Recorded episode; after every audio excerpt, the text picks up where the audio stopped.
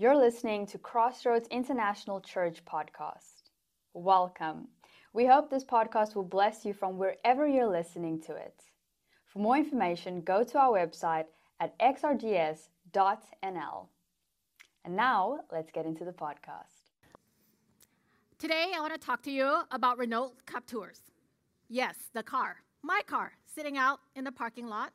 It's orange with a white top, but hey, it looked red online, and it was the pandemic, and it was on a discount. So when we got there, we were like, oh, I guess we'll buy this car. We checked with some Dutch friends to make sure that culturally we weren't doing something offensive by having the king's color.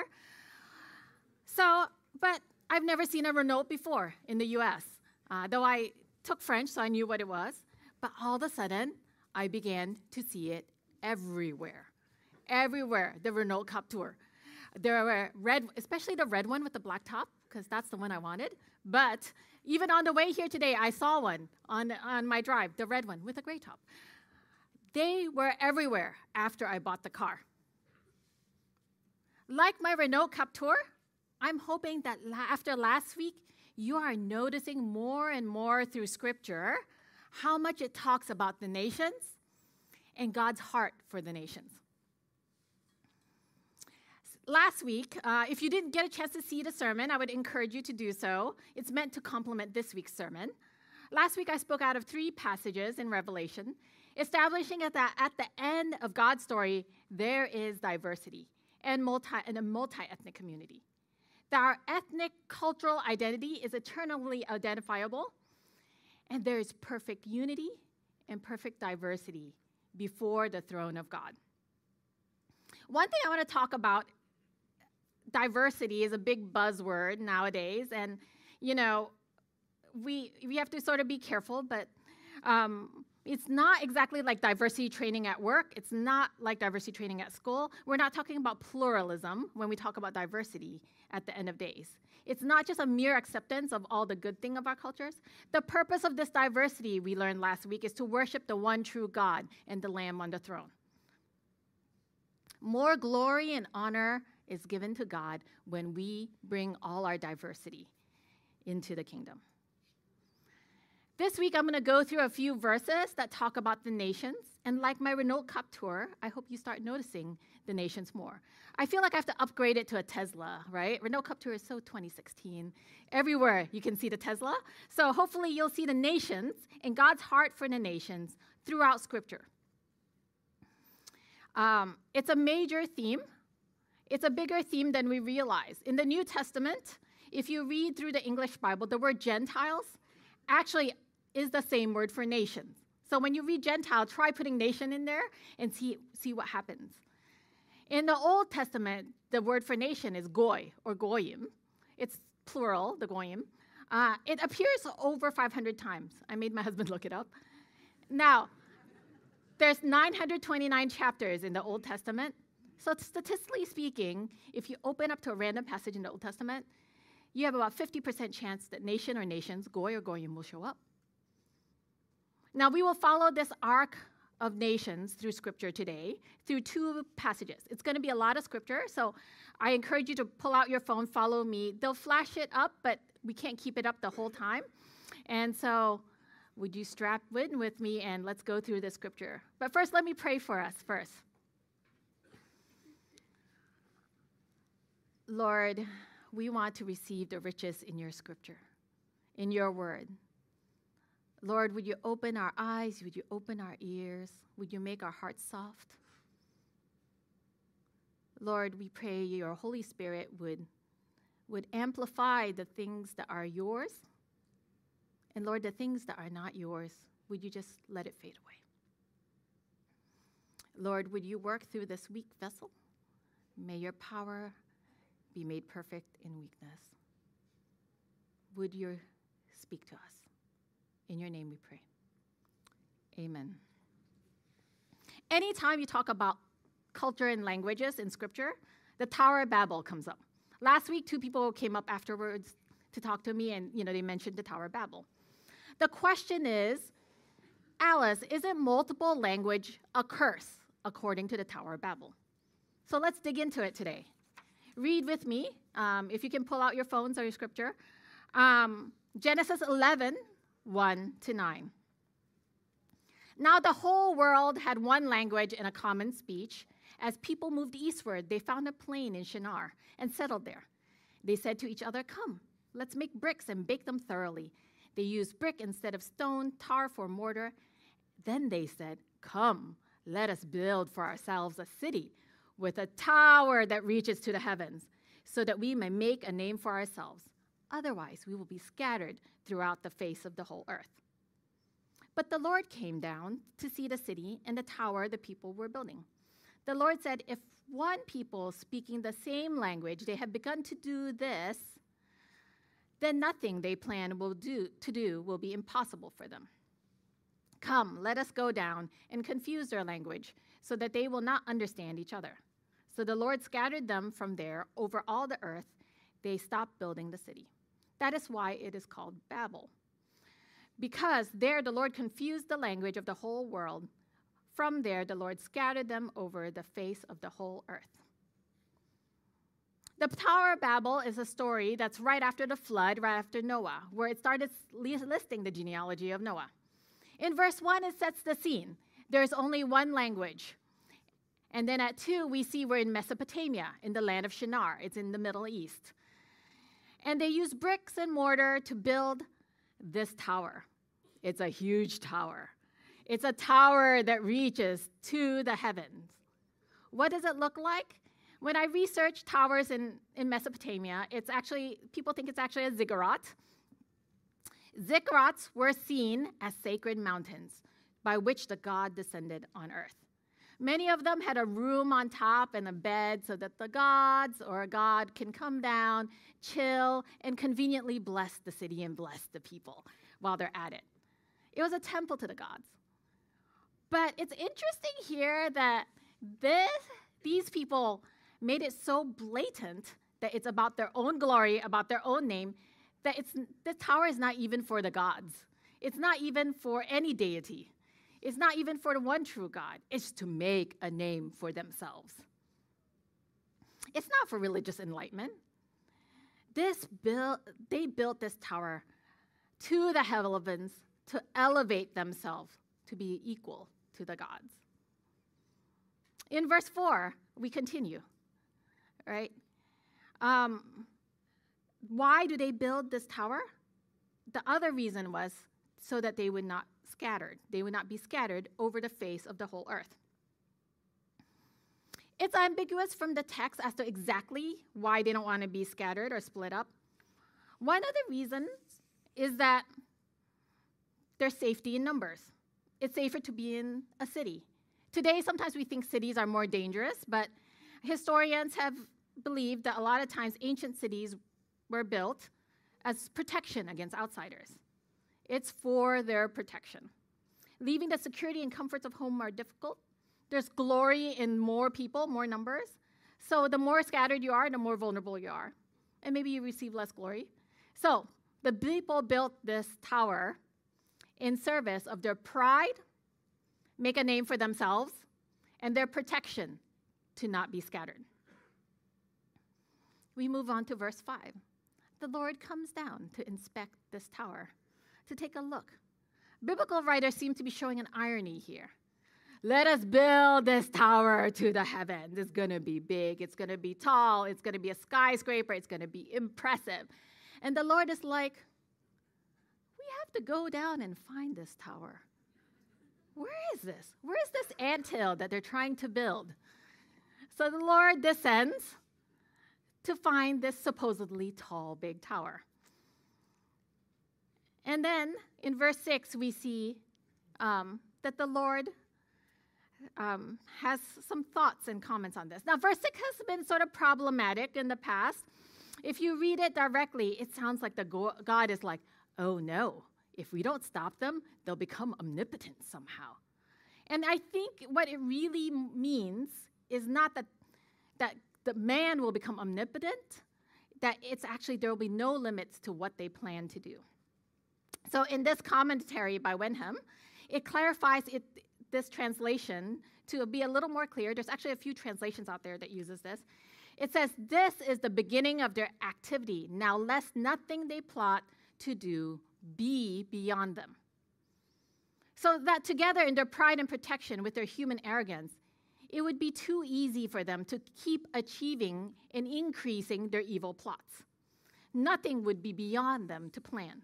So nothing impossible doesn't mean that they'll become all-powerful. It's more that they will keep escalating. They'll keep doing it, and it won't stop. They will keep doing bad things. Nothing evil will be impossible for them to think up and to do. They will plot evil in a monumental scale. And so we see here in the Tower of Babel that there's a unif unity, a uniformity that causes evil. So God stops the spreading of this evil from getting bigger. In verse seven and nine, it says, God confuses their language and scatters them. The Tower of Babel is an interesting when you look at it from a perspective of unity and diversity. We see the brokenness of a uniformity, unity, and diversity. In this story, people use their unity or to, to accomplish evil. The uniformity here corrupted and caused pride and brokenness. The diversity divided the people. They scattered, and they were no longer together, and they could not do evil anymore. So the question remains, is multiple languages a curse? The Lord confuses their language. Why? One thing to notice here in this passage is the curse is nowhere to be found. It doesn't say curse. I think the focus should be more actually on the word scattering. It says it over three times, scattering. They were afraid to be scattered over the face of the earth. The Lord scatters them. Verse eight. And then he says again, the Lord scatters them, verse nine. What if the Tower of Babel was as much about people refusing to be scattered to fill the earth as it is about the language? Because what did God command Adam and Eve, the first commandment ever given? He said, it says in Genesis one twenty-eight, God blessed them, Adam and Eve, and said to them, be fruitful, multiply, and fill the earth. And then it's repeated to Noah, two chapters before this one, after the flood. And God blessed Noah and his sons and said to them, be fruitful and multiply and fill the earth. They were blessed to be a blessing to others. They were blessed to be a blessing to the nations. The desire not to scatter was defiance of what the Lord has commanded them to do. The pursuit of pride and protection prevented them from filling the earth. The pursuit of pride and protection prevented them from filling the earth. There is blessing in filling the earth that they did not see. It was God's commandment. Now, what if the multiple language is not a curse, but a corrective? If there is a punishment here, I think it's the confusion of the languages, not the diversification of languages. The confusion of language, not the diversification of language. The confusion is what is negative, not the diversity. God is merely forcing mankind to do what he asked in the first place. It was also for their own good, as well as the good of mankind, that they would follow God's direction. Uh, Church Father Jerome says it this way, the dispersion was a true benefit even to those who were dispersed. So multiple languages are not a curse, but it is a vehicle for the resumption of God's commandment to fill the earth. Multiple language is not a curse. It is a vehicle for the resumption of God's commandment to fill the earth. Now, you might say, Alice, I'm still a little skeptical, not quite sure, you know. Well, let's go to the New Testament, the other place where it talks a lot about languages, Pentecost. Now, many people think Pentecost is a reversal of Babel. Pentecost is a reversal of Babel. So let's read and let's figure out what does it really say. When the day of Pentecost came, they were all together in one place. Suddenly, a sound like a blowing of a violent wind came from heaven and filled the whole house where they were sitting. They saw what seemed to be tongues of fire that separated and came down and rested on them. All of them were filled with the Holy Spirit and began to speak in other tongues as the Spirit enabled them. Now they were staying in Jerusalem. Now there was staying in Jerusalem, God-fearing Jews from every nation under heaven. When they heard this sound, a crowd came together in bewilderment, because each one heard their own language being spoken. Utterly amazed, they asked, "Aren't all these who are speaking Galileans? Then how is it that each of us hears them in our own native tongues?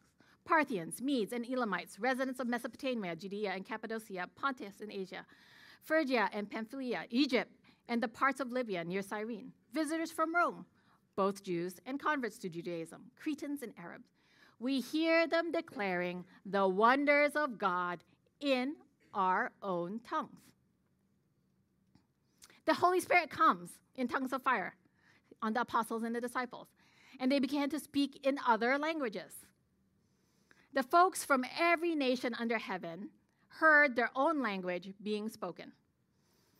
Let me show you a map of where everybody is from. In this list of cities actually is every direction around Jerusalem, north, south, east, west of Jerusalem. It represents all the known world at that time, right? Verse five, every nation under heaven was there. Scattered people from all over the world came together, not to build a city, but to receive the Holy Spirit, to receive the gospel, and to go back to their hometowns. We hear them declaring the wonders of God in our own tongue. And so I see this as not a reversal of Babel. If languages were a curse, let's say multiple languages were a curse, and then Pentecost is the reversal of that, what would have happened? Everybody would have spoken one language. But here we see that everyone came together to speak one multiple language. And what we see in Pentecost is God doesn't get rid of diversity of language. He gets rid of the confusion. Look at me with this chart. Babel, languages bring confusion. Pentecost, language brings understanding. Babel, God scatters the people all over the world. Pentecost, scattered people will scatter further to spread the gospel, to bring the kingdom of people, the kingdom to people in every corner of the earth. Languages in Babel are used to promote a human agenda. Let's make a name for ourselves. Pentecost, language is used as a sign to announce the mighty works of God. The wonders of God is declared. Babel results in disunity. Pentecost results in unity. It's emphasized over and over again. The disciples speak different languages. Pentecost is not going to the way, back to the way things were, but ushering in a more beautiful picture of what God intended, unity and diversity. Babel shows us the brokenness of unity and diversity. Here, God redeems both by using the Holy Spirit to unify the diversity of cultures from around the world. Here we see yet another picture of unity that does not corrupt and diversity that does not erase or divide. And so through this, the filling of the earth has started to come, through, come true. God continues to bless his people through the Holy Spirit so they can be a blessing to the nations. How did this happen? We need to make sure that right before Pentecost, what happened? Jesus. Jesus leaves his pride and protection, does the opposite of pride and protection. He leaves the glory and honor, his very nature, God, to become a man, taking the nature of a servant. He leaves the protection and glory of heaven to come to earth. And not only does he come to earth, he is subjected to the most embarrassing, most shameful thing on earth, to be nailed on the cross. We see in Acts two later in twenty-three thirty-three, Peter actually summarizes to say, Jesus is crucified and killed by the hands of lawless men. But God raised him, resurrected him from the death, and now he is exalted on the throne of God. The Lamb is on the throne. The sacrificed Lamb is on the throne. And he poured out the promise of the Holy Spirit unto his people. So here we see the pouring out of the Holy Spirit. It is only through Jesus and the Holy Spirit that the filling of the earth will be accomplished. Jesus says he won't come again until all the nations have heard. So it's interesting in Acts, after Pentecost, we see actually a good example of, of unity in Acts two, forty-two and forty-seven. You can check that out, um, where they shared everything in common, and people came to know Jesus. right? People were coming and they were seeing the wonders of God, and and people were added to them each day. Interestingly, though, if you keep going in Acts, it actually doesn't go as well, right? Uh, the church struggles with this filling the earth commandment. Why should we include Gentiles? You know, we are better than Gentiles. Our pro the Israelites felt, the Jews there in early church felt a little pride, like we are better than Gentiles. Lord, thank you that I'm not a Gentile. Um, and then there's protection, too. See, you see the Jewish people were a marginalized, oppressed people. So reaching the Gentiles felt a little like, mm, why would we do that? Um, and so they actually, the early church struggled with the pride and protection. And it's they don't quite do it perfectly after Pentecost and after the good unity. So a side note here. I want to say, if you are visiting here, if you're, you know, um, just checking out Jesus, and you've been hurt by a Christian group's pride and protection, I want to apologize to you.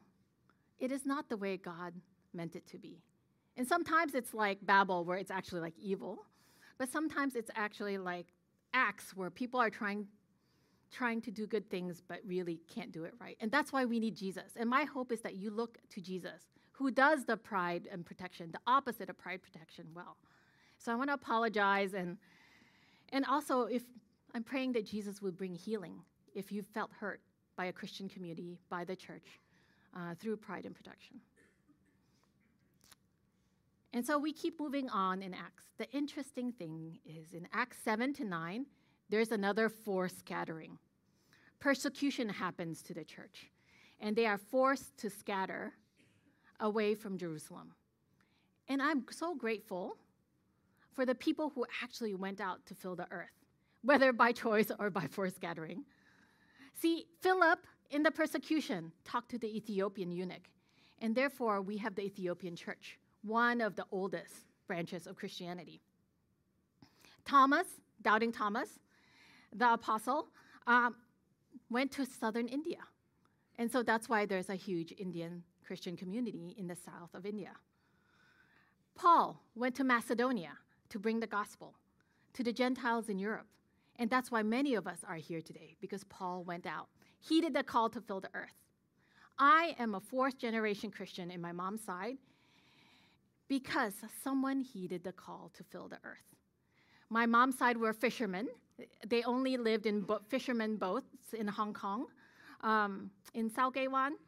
They, you know, my mom didn't have a boat, didn't have a house on land. They only lived in boats, and it was a village, fisherman village, where you know everything was in boats. There's a boat church. There were like markets in boats. There were restaurants in boats.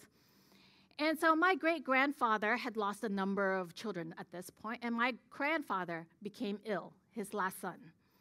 And so they tried everything, all the doctors, and out of desperation, they brought them to these missionaries. These missionaries who were reaching the boat people, the fishermen in Hong Kong. And they prayed over my grandfather, and he was healed. And therefore, my great-grandfather, his family, and his brother were the first Christians in this boat, in this um, fisherman village. Most of us here are the result of people who heeded the call to fill the earth. Because of Jesus, who let go of his pride and protection, we also, as his followers, can let go of our pride and protection to fill the earth. Now, the direct application to Tower of Babel is don't build a ziggurat, right? But I don't think anyone here is planning to build a ziggurat.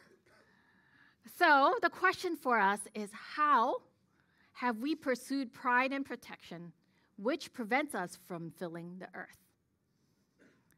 How have we pursued pride and protection, which prevents us from filling the earth? My own story, real quick. Uh, in the Old Testament, actually, when it says to fill the earth, it means to have kids. Uh, in the New Testament, we know it's about spiritual children also. My husband and I are celebrating our twenty-fifth anniversary this June, but our oldest child is seventeen. Do you know why? I did not want to have kids. For seven years, no thank you, no kids. I refused to fill the earth that way. You know why? I work with college students. I've been in ministry, college ministry for twenty years. Guess what are the most painful hurts that college students bring up when they're in college? It's hurts from parents. And I was like, no, thank you. I will definitely scar them. And even if somehow I did it right, there's no guarantees they will they'll come out okay. So it's for protection. And maybe there's some pride in there too. Like, oh, what if other people see my messed up kids? So for pride and protection, I was like, no, no children. And you know what happened? I almost audibly from the Lord, heard from the Lord. He's like, what? Do you think I can't fix the mistakes you make? Do you think I cannot fix the things that go wrong with your children? And I was like, oh. Because what happens, friends, is that when we have pride and protection, what we're really saying is, God, you are not God, you are not powerful, and you don't care. And so I have to protect my own. And so I have this really specific chart um, that I learned in seminary, and because I have control issues, you see, the gray, which is supposed to be a lot bigger, the gray is God's responsibility. The brown is what God has told me is my responsibility. The cream color is actually what I do. So when I don't believe God can do what he says, I will take more. I will do what is his, supposed to be his. I will become a mini messiah. I'll become controlling. I will actually not have children because it's too scary. Now, the other response is to do less than what God has called you to. Because, you know, it's like, it's so scary, I better just do what I know I can do. I'm not going to do, take the risk that God calls me to do or, or do more risky thing. Both are done for protection. You know, I really think having kids, this diagram is so hard to figure out because we are supposed to protect our kids. But there are sometimes we overdo it. We try to control all of it. And sometimes we underdo it. So the most important thing here is communication with God, actually, prayer, to ask God exactly what is my responsibility, what is yours? What do you want me to do? And so what is God saying to you um, about the pride and protection in your life? What is preventing you from filling the earth? Maybe it's literal. God may be calling some of you to an unreached people group, to a certain people to live out this call. Maybe it's someone at work that God has been telling you to share and you haven't been because of pride and protection. There's a question of corporate pride and protection as a group. Uh, what is God um, asking of us as groups, as our life group, even in our people group, as a church as a whole? Uh, sometimes we want to be, protect ourselves because it's scary out there. Or we protect ourselves because there's scarce resources. If I share my resources, then I don't get as much. But our God is powerful and big. Um, sometimes it's shame to the community. Like, if I step out, I'll bring shame to my community, so let's just keep it under control. How have we been blessed to be a blessing to the nation? God has blessed us so much. Now, Crossroads has been doing its part to fill the earth. In this season, what is Crossroads' unique call as a multi-ethnic community to bless the earth, to fill the earth?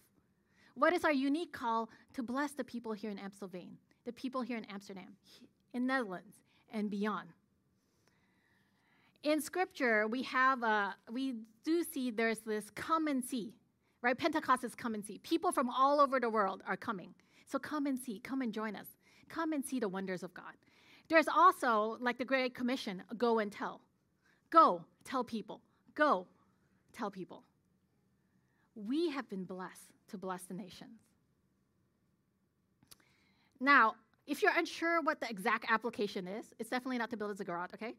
It, go to Monday night prayer meetings. Talk to God. It's the communication. God, what are you calling me to do? I don't want you to go and just do something just to do something, but ask God.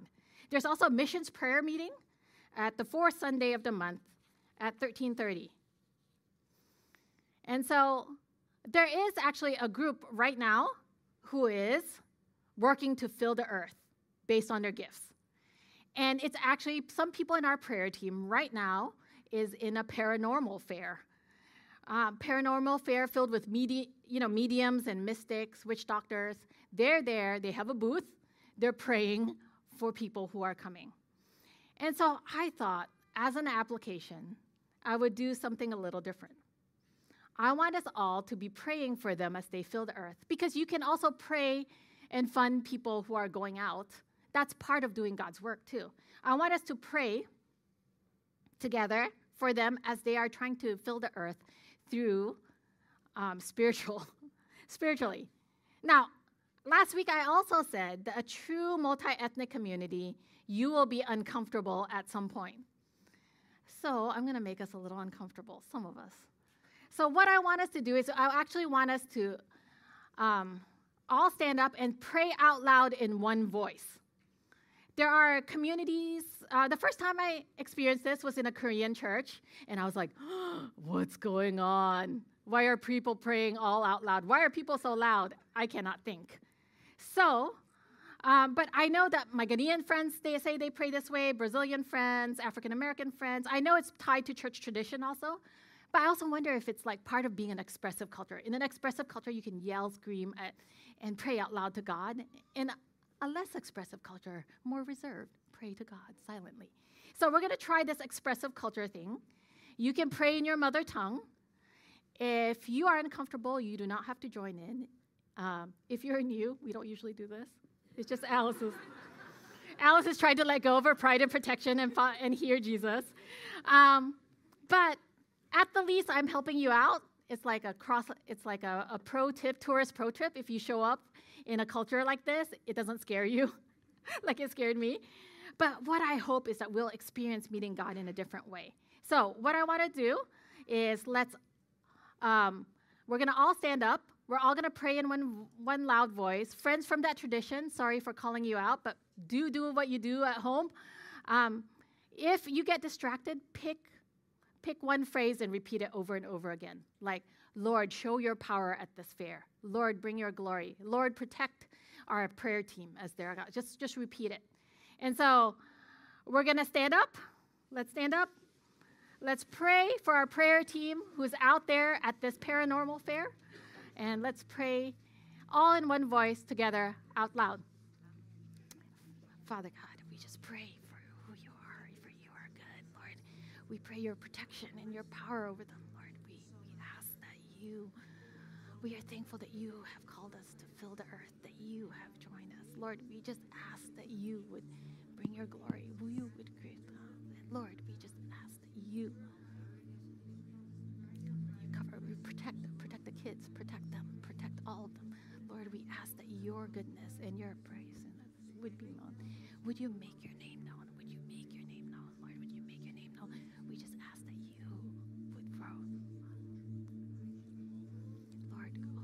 And honor and praise are due you. Lord, we just pray. Father, we just pray. Lord, you are so glorious. You are so amazing. You are so worthy to follow. You are so worthy as you bless us. Make us a blessing to our communities, to the people around us, to the nations. Lord, it is because of your glory and your honor that you enable us to do this. Lord, we thankful, we're thankful for Jesus, who gave up his pride and protection to come, to redeem us, to give us the Holy Spirit. And Lord, we want to hear, we want to listen to the Holy Spirit. Lord, would you show us what it means for us as a multi-ethnic community to be a witness, to be a blessing. And Lord, we pray that through all our efforts, you would receive the honor, the glory, the power forever and ever. Amen. Thank you for listening, and we hope that you have a wonderful week. See you next time.